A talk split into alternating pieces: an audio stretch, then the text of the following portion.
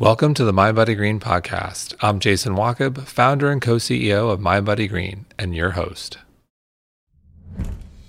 Dr. Robin Berzin is the founder and CEO of Parsley Health, and she's also a summa cum laude graduate of the University of Pennsylvania. She completed medical school at Columbia University's College of Physicians and Surgeons and trained in internal medicine at Mount Sinai Hospital here in New York City. She is a longtime friend of Colleen and I, and she's also part of our health coaching program here at MBG. And today, she's back on the show to chat about her new must read book titled State Change End Anxiety, Beat Burnout, and Ignite a New Baseline of Energy and Flow. Robin, welcome. Hi, so good to see you. So good to have you back on the show. I loved your book, State Change. I'm like, with a subtitle like End Anxiety, Beat Burnout, and Ignite a New Baseline of Energy and Flow. What's not to love? So, congratulations. Thank you. Thank you.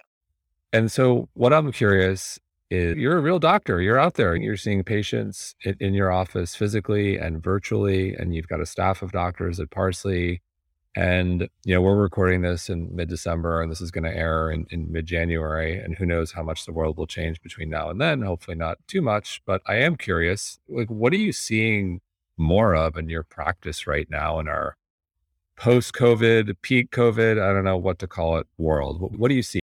Well, I think that COVID unearthed a silent epidemic of mental health issues, right? Or, and brought them on for others. And it's a subtitle about ending anxiety and beating burnout and finding a new baseline of energy and flow. I really wanted in this time and was inspired. I wrote the proposal at the very beginning of COVID to write something that could be applicable to a lot of people because we're all living through this, right? We're all living through the burnout of the news cycle and of lockdowns and of just the constant anxiety of dealing with something that is completely outside of our control. And whether you have a history of something very serious like, you know, bipolar or trauma, or whether you're not happily dealing with one of those types of conditions, but you're just living in modern life.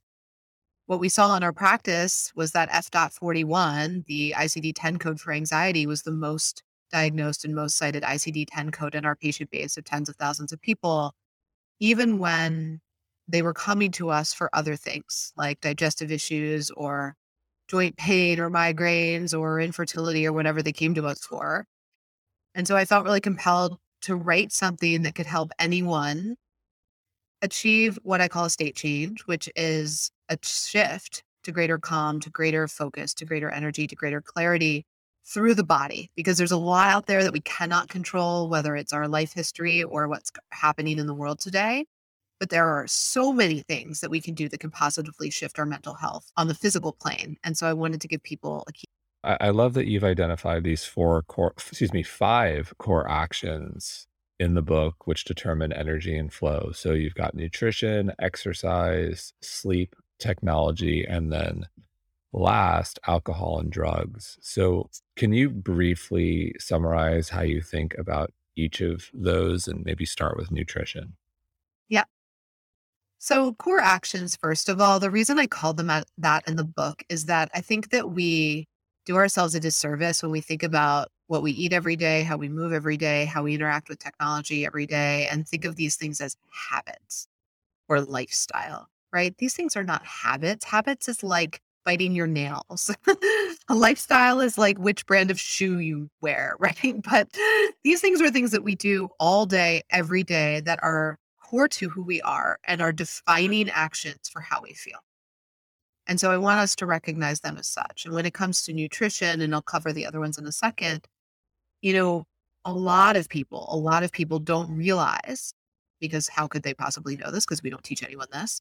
That the foods that you're they're eating or that you're eating on a daily basis are making you feel awful. They're causing your brain fog, your anxiety, your depression. And this can be anything from the fact that, you know, our diet is 70% ultra processed and highly refined, and we're eating 100 pounds of sugar a year, right? And sugar and high blood sugar and metabolic disarray are actually linked to brain inflammation, depression, and anxiety. Or it could be something like a food allergy that you don't know you have. One of the most common manifestations, actually, of a gluten sensitivity or gluten intolerance is brain fog or irritability. And so, what, just to use nutrition as an example, there's a lot of people and in our medical community often don't connect the dots between the physical and the mental. What is happening in the body that's driving your mental health or depleting your mental health? And the foods we eat every day can cause you to feel clear, calm, focused, or they can cause you to feel the opposite of those things. And so I walk through in the book how to essentially analyze your diet and understand if you're just eating foods every day that may not be serving you, let's not call them bad or good. Let's just call them not serving you when it comes to establishing a positive outlook, mental and emotional well being. Holding on nutrition for a moment, how would you describe your your, nut- your nutrition philosophy? And what are some of those foods that, you know, again, I know it's hard to generalize, but you know, are can contribute to us being a little bit more calm, less anxious? So the first things are what you cut out, refined sugar, refined carbs, and omega-6 oils, which are like your vegetable oils, right? Because the refined carbs, even if it's breads, pastas, crackers that don't taste sweet, are effectively sugar in the body.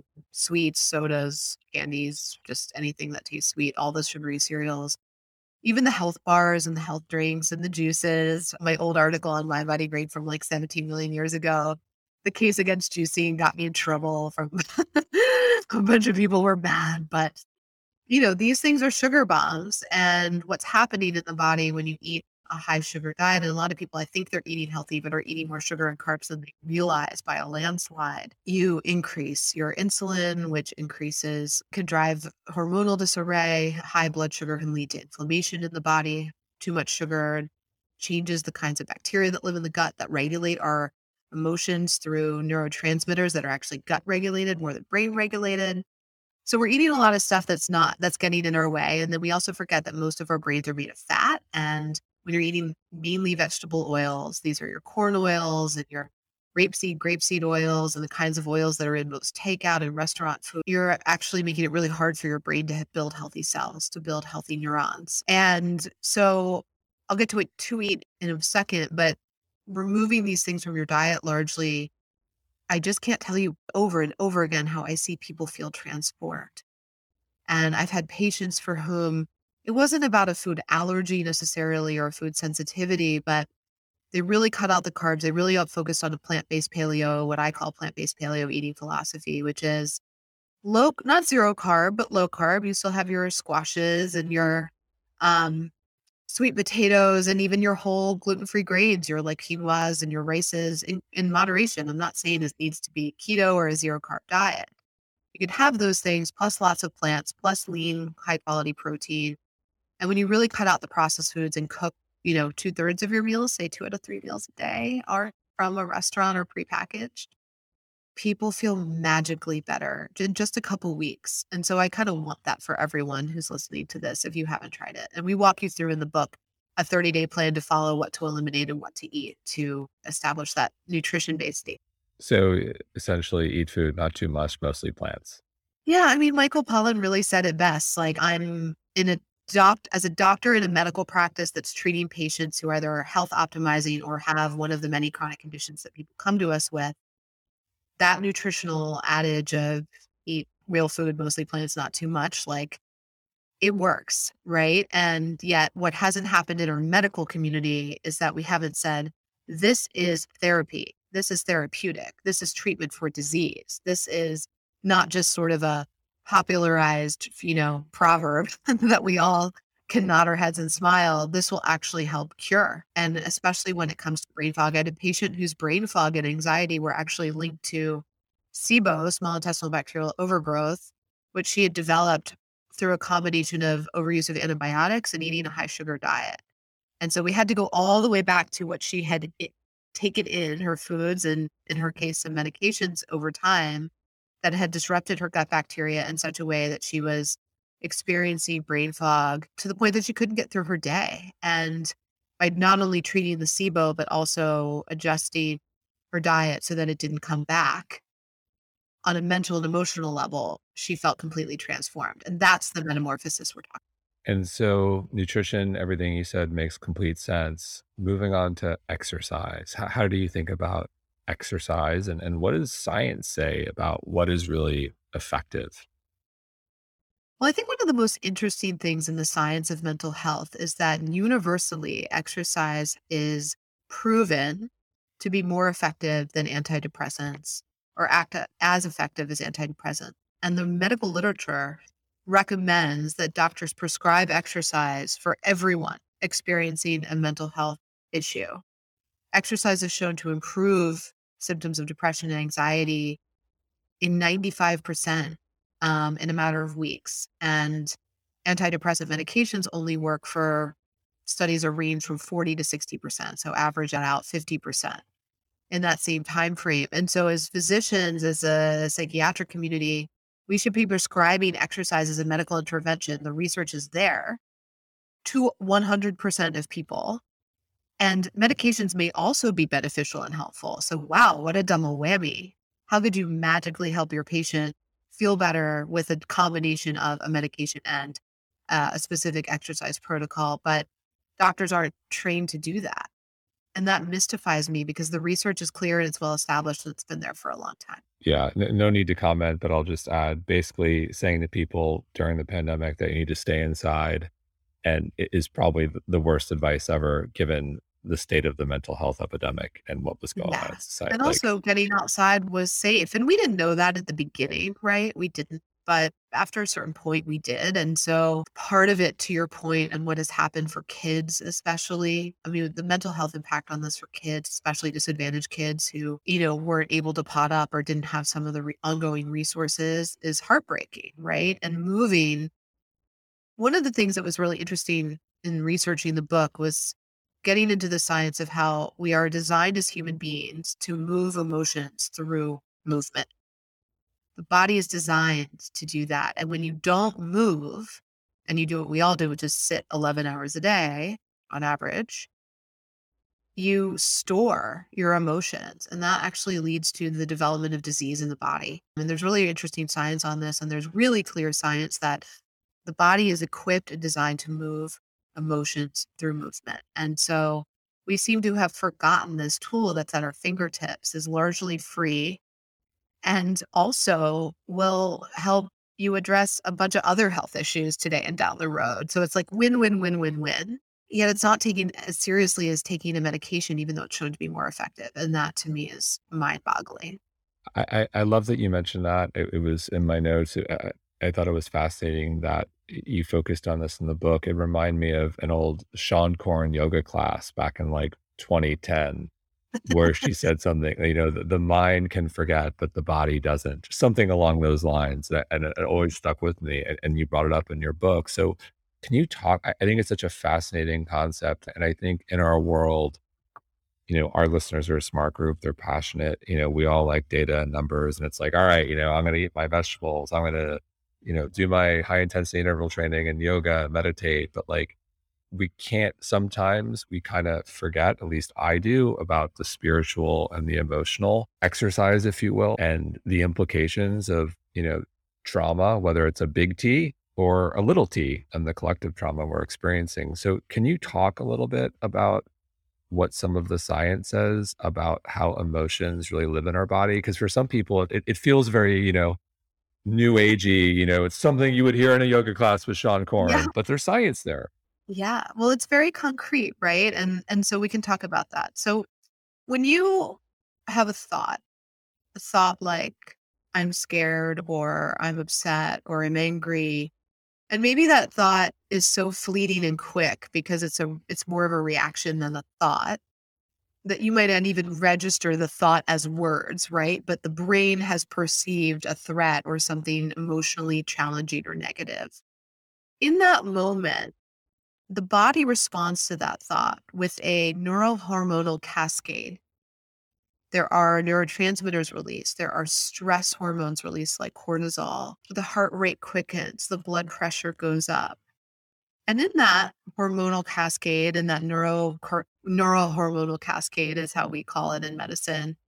These chemicals, this chemical wave goes through the body. It can take up to 48 hours for that chemical wave's effects to dissipate. And your cells, every single cell of your in your body has receptors for these chemicals. And so a message is sent throughout your entire body. And as this happens over and over again, or happens in a big way for you or a meaningful way, little t, big T, T in this case, everyone stands for trauma, or is just part of your day to day stress. If you do not take the time to process those emotions, and by process, I mean feel them, experience them all the way through, move them by exercising, whether it's going for a walk or going for a run or a yoga class or sweating or HIIT, doesn't really matter how you just move. Those neurohormonal cascades or waves actually can create structural changes in the body. And those structural changes can create weaknesses in places of disease. Mm-hmm. This impacts the immune system. This impacts blood sugar. This can drive up inflammation. This can open up the pores that line our gut, creating a phenomenon that I know you've had pe- lots of people talk about on the show called leaky gut, which is where things in our gut get through and our immune system starts to react to them. So the connections between our emotions and our thoughts and our emotional reaction to them is this invisible but very real neurochemical or neurohormonal cascade that goes through the body. And that when it happens regularly or it happens in a forceful enough way, creates physical structural changes that stay with us. And so that's the how it works. And I know it's hard for for folks maybe to visualize all of this happening in the body, but one of the things I wrote about in a different chapter where then I addressed this, but in the New Frontiers chapter, but I work, wrote about acupuncture a little bit and a number of other healing modalities as part of the tools in our toolkit for addressing our mental health through the physical, right? And one of the things I thought was so interesting is that in traditional Chinese medicine, which is a well established 5,000 year old or more field of medicine that in acupuncture comes from, there's an understanding of the energetic pathways through the body as being like an organ system. So just like your bones or your muscles or your heart or your lungs, the energy pathways, they call them the meridians that all connect to each other and innervate everything. But it's not your nerves, it's energetic pathways that kind of run through the fascia. They have whole maps of them. If you've ever seen an acupuncture chart, the pressure points that you um, use or the points that you use with acupuncture needles or acupressure or map two points in the system, it is a structural, real organ. And it's one art system of medicine doesn't recognize, but theirs does. And they've learned how to manipulate that organ system. And so I think it's really important that as a medical community that is facing an onslaught of mental health need from our population, that we educate ourselves and get clear on the tools that we could be adding to our tool baskets that are proven and well researched to help people. And exercise is one of them very well established. Acupuncture is another. Something else you touch on, you know, you hear people talk about sleep fairly often now. I think sleep is out there and also technology and kind of put them together. And I think this is so interesting. You touch on technology and lighting and how it's messing with our sleep, specifically SCN. Mm-hmm. And, mm-hmm. you know, how should we be thinking about that relationship between technology, light exposure, and sleep? Because, you know, look, there's a mental health epidemic and we, there's a sleep epidemic as well, and, and they contribute to each other. Yeah. And we're doing, you know, I think a lot of people are still doing a lot of things wrong unknowingly when it comes to sleep and their relationship with technology and lighting. So, so how do you think about the relationship? They are very much linked. And I, I was curious to learn, even in researching the book, how chronic sleep deprivation, even chronic poor sleep quality, you may be getting a good number of hours, but those hours might be crappy hours, not getting through enough full sleep cycles to basically heal and restore the brain. The brain washes itself out every night, cleans up the metabolic damage of the day and just the metabolic function of the day, uh, and kind of gets ready for a new one. So there's lots of things happening when you're asleep, and you need to get through a few sleep cycles to feel totally rested for that process of cleaning to happen. And so for a lot of people, that's not happening because of their either alcohol consumption, their relationship with technology, their anxiety level, their use of some medications like Ambien that don't actually allow you to go into uh, real sleep. So sort of like a false sleep, people don't realize. And that chronic sleep deprivation or chronic poor sleep quality can lead can mask as depression. And so I always say to my patients, you know, if you're not sleeping, there's not much we can do. And when it comes to technology, a lot of people take for granted the ways that technology is disrupting their mental and emotional well-being including their sleep and we talked a lot in the past couple of years i think about blue light and blue light is being emitted from your devices and it also coming from like led lights as well as that low flicker rate of some of the leds which are good because they last a long time but bad because they irritate our nervous systems and so this type of light is really disruptive to our sleep. And we got that message and we're sort of filtering it and replacing our light bulbs. I, I did. I have like sort of a full UV, UV spectrum that is more like the sun spectrum light bulb in my bedroom, for instance, instead of an LED. There may be places where it's okay to have LEDs, but bedroom's not one of them. And that light disrupts the SCN, which is a part of the brain that makes melatonin, and melatonin is needed for you to go to sleep. What we haven't talked about so much, which is really important, is the ways in which technology and the information we're getting from it is stimulating us and keeping us from reaching a deeper sleep. And so, whether it's your social media or your news feeds, a lot of people are scrolling right up until bedtime. And it is the nature of the information or looking at email, whatever the case may be, that's actually keeping your brain on go. And then they just try to drop into bed and fall asleep, and it's not happening. And I think sometimes we don't take this seriously enough. And I think of like one of my patients who I wrote about in the book, a woman in her 20s, she'd had a long history of anxiety. And both her psychiatrist and I had worked with her on this. And she is one of those people who, unfortunately, you know, the 40 to 50% who just don't respond to medication. So we'd tried all the anxiety drugs and the Zolofts and everything, and she just didn't help her. And so we were kind of stuck. And she was having a flare of her anxiety. She really wasn't sleeping to the point that it was kind of, she was falling apart. She was a young mom and I was like, all right, let's go back to basics. Like, what are you eating? How are you moving? She was exercising a ton. It wasn't like doing enough. And I was like, how much time are you spending on your phone and on social media, et cetera? And she was spending like six hours a day looking at this stuff, including like two of them, you know, between the news and, you know, email and work and social, like up until bed. And so I was like, why don't we do a one week digital detox? Kind of as a Hail Mary, to be honest with you. And her anxiety improved by like 80%. She started sleeping again.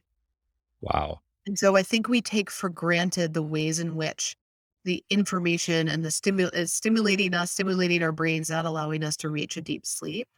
And we need to use technology for everything we do. It's not going anywhere. You and I are having this chat right now remotely, recording. It's amazing, but it can't be something that takes us over. We have to manage it.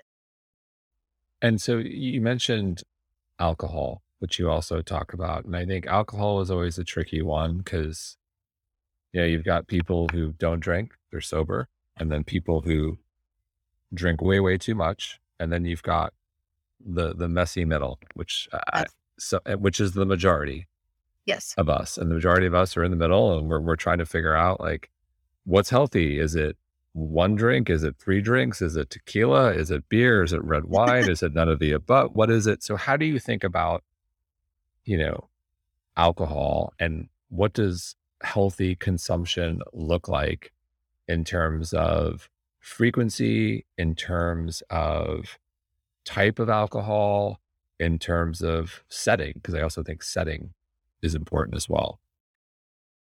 So, as you pointed out, alcoholism or alcohol addiction, we're going to acknowledge and put aside for the sake of what I'm about to say, because there are people for whom zero is the only answer. Alcohol is a highly addictive drug and it's a neurotoxin and it increases your risk of a variety of cancers. So, excessive use of alcohol or alcohol abuse without addiction is also a problem. It's also unrealistic to tell everyone just never drink again because it's part of our culture, it's part of our society.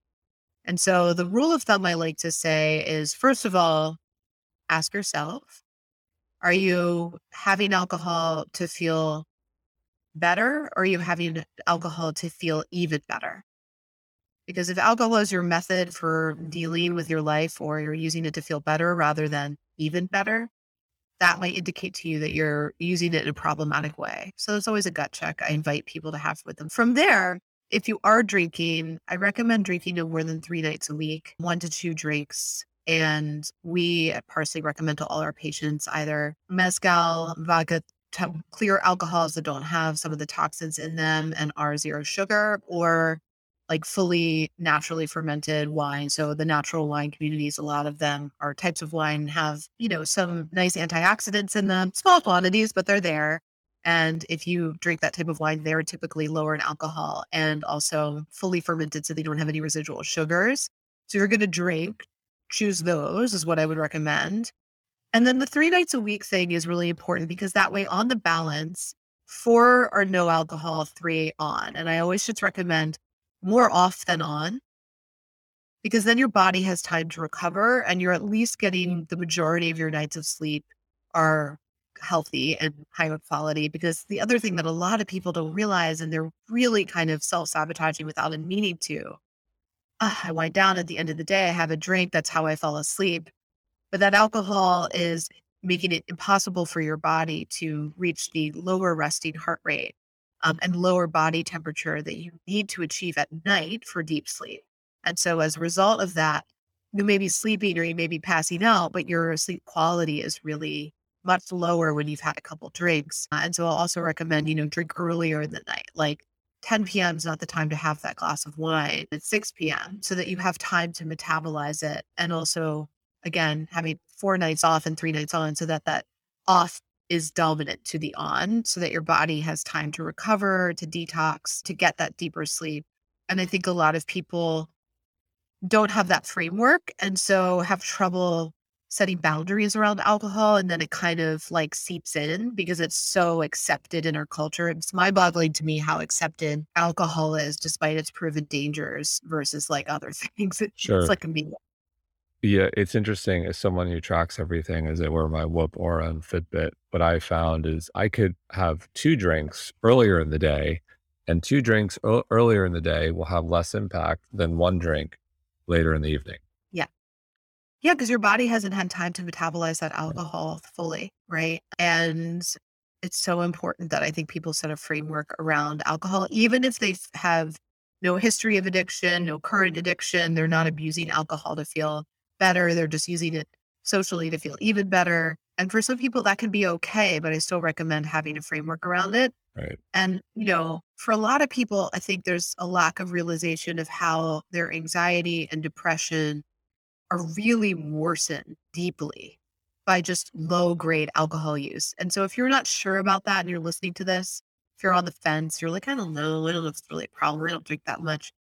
Take two weeks off, 14 days, no alcohol, note how you feel. And we have a symptom score in the book that you can take your symptoms at the beginning um, and get a health score, and you can do it two weeks later, do it before and after. It can be really instructive. And if you're an online person like me, despite my needing to put technology in a box, you can go to parsleyhealth.com slash insights and you can get your own health score through a, a medically validated um, symptom tracker that we've created in, in-house. And you can use that again and again as often as you'd like, although it's designed to be done roughly two weeks apart every time to assess your whole body, gut health, mental health, hormone health. And when you do that, you can also, if you want to do an experiment like this, whether it's changing your nutrition for a couple weeks or changing your relationship with alcohol for a couple weeks, it's great to do at the beginning and the end because it gives you this objective way of seeing what the impact of that change was on you.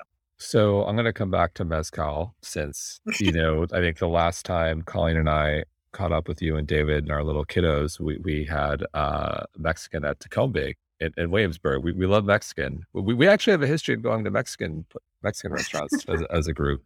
So coming back to Mezcal and our affinity for Mexican food, what can you is it just mezcal on the rocks? What what can you mix with that for those who you know want to have a, a, a, nice mezcal drink? And i'm being specific no tequila mezcal or is tequila number two? I want to get some clarity around this.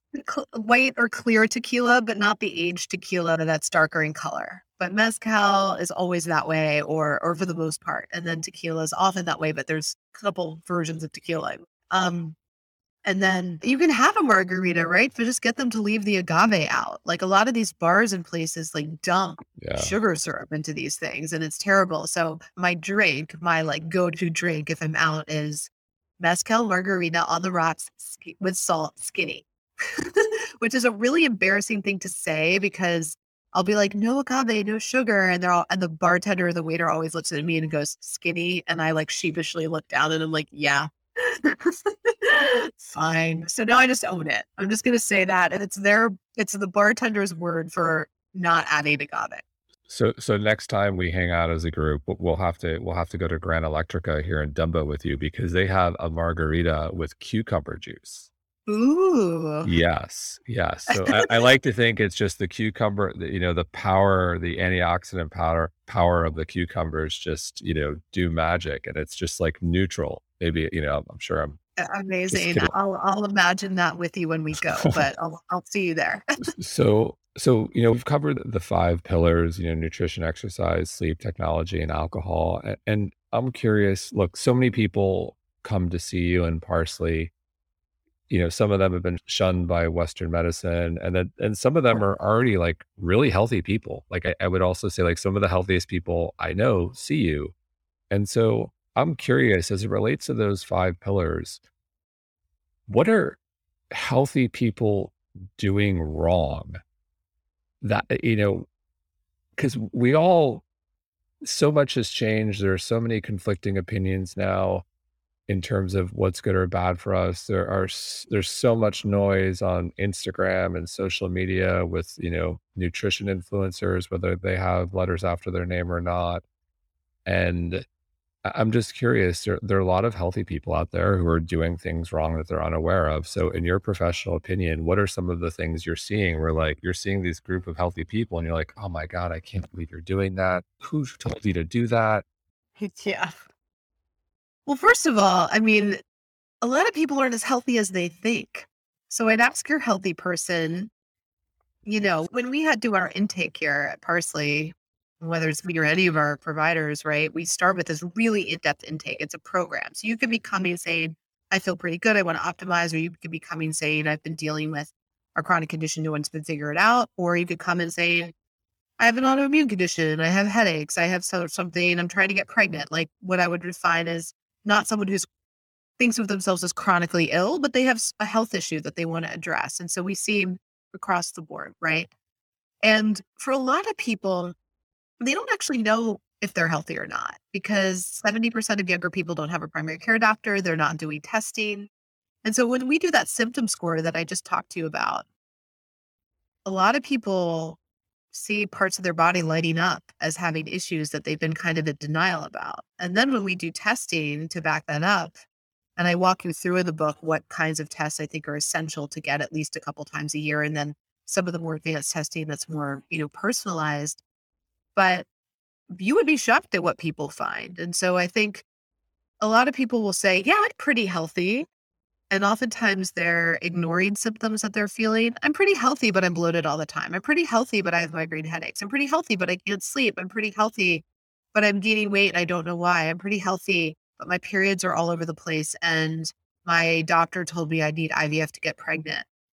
I hear that over and over and over again. I'm pretty healthy and or I'm pretty healthy but. So I think when for the healthy people, it starts with that deep assessment that everyone mm-hmm. needs, which is to say, let's actually objectively look at how healthy you actually are. And maybe there's some things that we can work on. And then to answer your question for the, the people, most people come to us with something going on, but there are people who come who are, who are focused on optimization from day one. Maybe they have a family history of Alzheimer's or heart disease and they want to get ahead of that they've had kids and they just want to be around for a long time and want to get get on top of their health and the things they're doing wrong i see often and goes back to some of these core actions. You're like oh yeah sleep technology nutrition alcohol like exercise these things sound basic of course i'm doing all those things but when you ask that healthy person how they're approaching those things a lot of people are sitting 12 hours a day a lot of people aren't moving regularly. So they're just not actually moving, even though they think of themselves as healthy. They're eating way too much sugar, especially in the form of like health bars and health foods and a lot of processed stuff that's out there that's been marketed as healthy. I love going to like, I don't care whether it's Whole Foods or Fresh Town or wherever, and walking down like the, you know, Whole Foods is sort of everywhere at Fresh Town where we go upstate. It's like there's an aisle for like the granola people like me we're like shunned to an aisle in the corner. And when I look at the labels and I look at the boxes and everything has a green leaf on it. And so is magically, you know, in the health food aisle, quote unquote, a lot of it is full of refined sugars, is full of preservatives. And so a lot of people are eating a lot more processed and packaged stuff than they actually would admit to or realize. And so those things can really catch up with you in ways that may be happening under the surface. Is where the testing comes in, but where you haven't felt it yet. And so you think you're healthy, but underneath your body is actually managing a lot. Think about it in a different way. So we've known each other for over a decade. You know, you're one of the OG wellness people in New York City.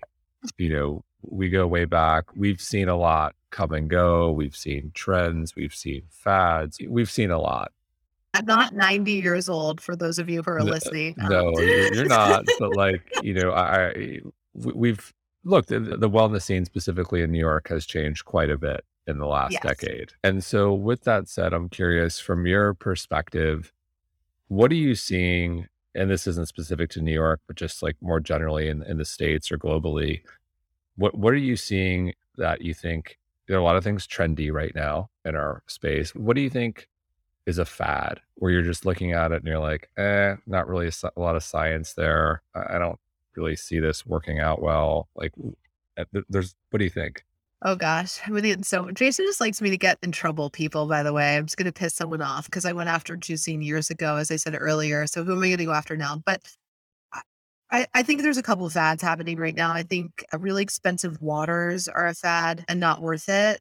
Like, got it, grab a glass bottle, put some filtered water in it, and sprinkle some sea salt, and you're good. Off you go. No more plastic in the world, please. you know, that's a big one for me. I think that there's a lot of like fairy dusting of supplements. So this has been forever, but as the functional food trends have come up, there's a smattering of a medicinal mushroom like reishi or lion's mane. There's a smattering of an adaptogenic herb like ashwagandha or rhodiola. There's a dusting of you know, a curcumin or something that's anti-inflammatory in a food. And so all of a sudden it's a functional medicinal food. And there's so little of that ingredient in that food that it's absolutely going to do nothing for you, especially if it's counteracted by the sugar or other crap that's in there. So those are a couple of the big ones. So dusting of supplements does not work. And I think that you know, in the healthcare world, which is like a little bit aside from the wellness world, but what I'm seeing a lot right now is using the phrase food as medicine in like healthcare companies that are advertising themselves as primary care. These are sometimes really big organizations. And the bad part of it is that they don't understand nutrition. They're not actually prescribing food as medicine. They're just giving lip service to this notion of eat healthy, which as I just pointed out, is easy to mess up when you walk down the aisle with everything with a green leaf on it that's not actually healthy for you, or you don't know that you have food allergies. And so it's starting to become a fad in healthcare to use that as a in a band-aid way and not in a true way. And that's something I'm going to be really loud about in the future because I'm in my healthcare world, I'm starting to see that quite a bit. So, what was the most surprising study you came across while researching the book? You know, some of the research that fascinated me the most in reading this one was the exercise research that I knew but kind of didn't know. And when I looked mm. into how proven exercise is for mental health, it was gratifying and enlightening, but also sort of mind blowing just how much is there. I also had a really good time also in my New Frontiers chapter. I delved into the research on psychedelics a bit and that's a really interesting area area that's up and coming for mental health that's really important and from nyu to johns hopkins to you know how to change your mind and other books that have really gone through the depth of research here. I think the psychedelic medicine is really promising and really interesting and i'm excited to see it get its evidence base under its footing in a proper way really understand the risks. But we're talking about non-addictive medicines that are if used in a supervised setting and if used as a therapeutic setting, you know, showing that they can massively help people with PTSD and other very serious mental health conditions. So, you know, that's not my field. I'm not a psychiatrist. So it was really interesting to delve into the research on that. And I think that's a big trend that you're seeing right now. And you're going to be hearing tons more about in the next few years. The amount of investment and backing of companies bringing these types of products to market, whether they're what I would call floofy supplements or foods that don't do anything, or whether they're truly, you know, doctor supervised healthcare companies. I think that's huge. And I think the research is there and coming. And so I think it's really important that we keep a critical eye on it and watch it. So I wrote about that. Yeah, and it is interesting. And there's a big difference between, you know, hailing a cab at the in Tulum and asking for a local shaman or hanging out in your friend's basement somewhere and, and tripping versus doing it in a medically supervised setting when you've tried lots of other yeah. modalities or pharmaceutical interventions that haven't helped. It, it, there's a big difference. This is not about recreational use, right? And this is not about, you know, the medicine for the medicine's sake. And I think that's one thing that's getting lost. Like whenever I hear somebody say, oh, it was like 10 years of therapy in one night, I'm just like, come on, you know, and I, and if there are people I know, right, I look at them and I'm like, have your relationships changed? Has your life really changed? Right. But that said, when used in a supervised setting and used in conjunction with integration therapy, uh, and when used in partnership with a mental health professional who knows what they're doing and is part of an overall therapeutic protocol, not, you know, there's no magic, there's no magic bullet, right? right? And so when used as part of that, it can be very effective. And I think it's really promising. And I think you know, medicine as a field tends to be very binary. It's good or it's bad. And right. I just think that chemicals are, you know, chemical structures. Chemicals can be natural, come from the earth. They can come from animals. They can come from a, science, a, a lab or a pharmaceutical company.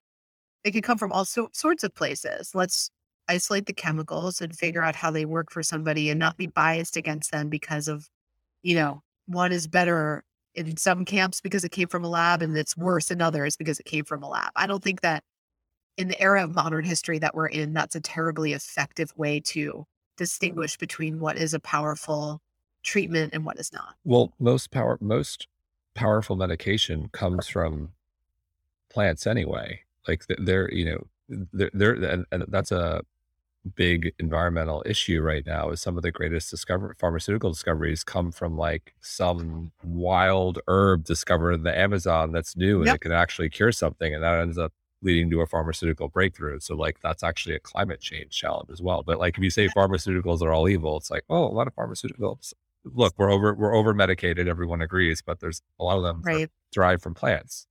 Metformin, aspirin, yeah. these very common drugs that are practically in the water although aspirin just gotten some evidence that it's you know they're no longer recommending it standardly anymore the risk of bleeding being higher for a lot of people than the impact on heart disease. And you know but these things come from plants as you say right? And so whether it's psilocybin coming from a mushroom or whether it's you know aspirin coming from a leaf we have to understand and appreciate that natural is powerful and take our supplementation seriously and take our medication seriously as well so, in, in closing, I know there's no magic bullet, as you stated, but is there one thing that pretty much everyone could benefit from incorporating into their life?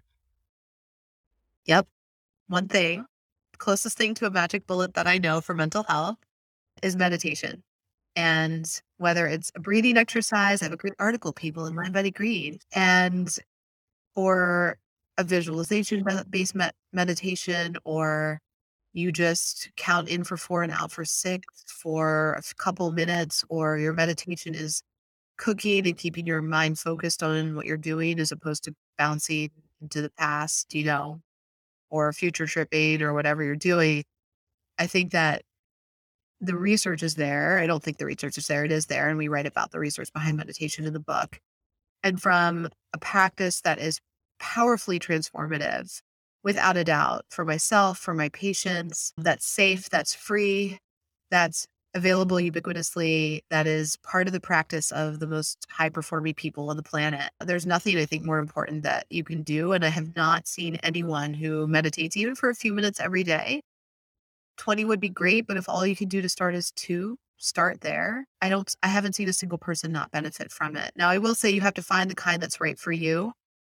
And just like there's a zillion ways to exercise, there's actually lots of ways to meditate. I think meditation gets a kind of a weird rap because people think it's this like uniform one thing. And that's not true. There's lots of ways to meditate mantras, breathing exercises, visualizations, body scans, all the things, right? There's so many. But the, I write about some of my favorite apps on meditation in the book. I share some of my favorite books on meditation, some of my favorite teachers.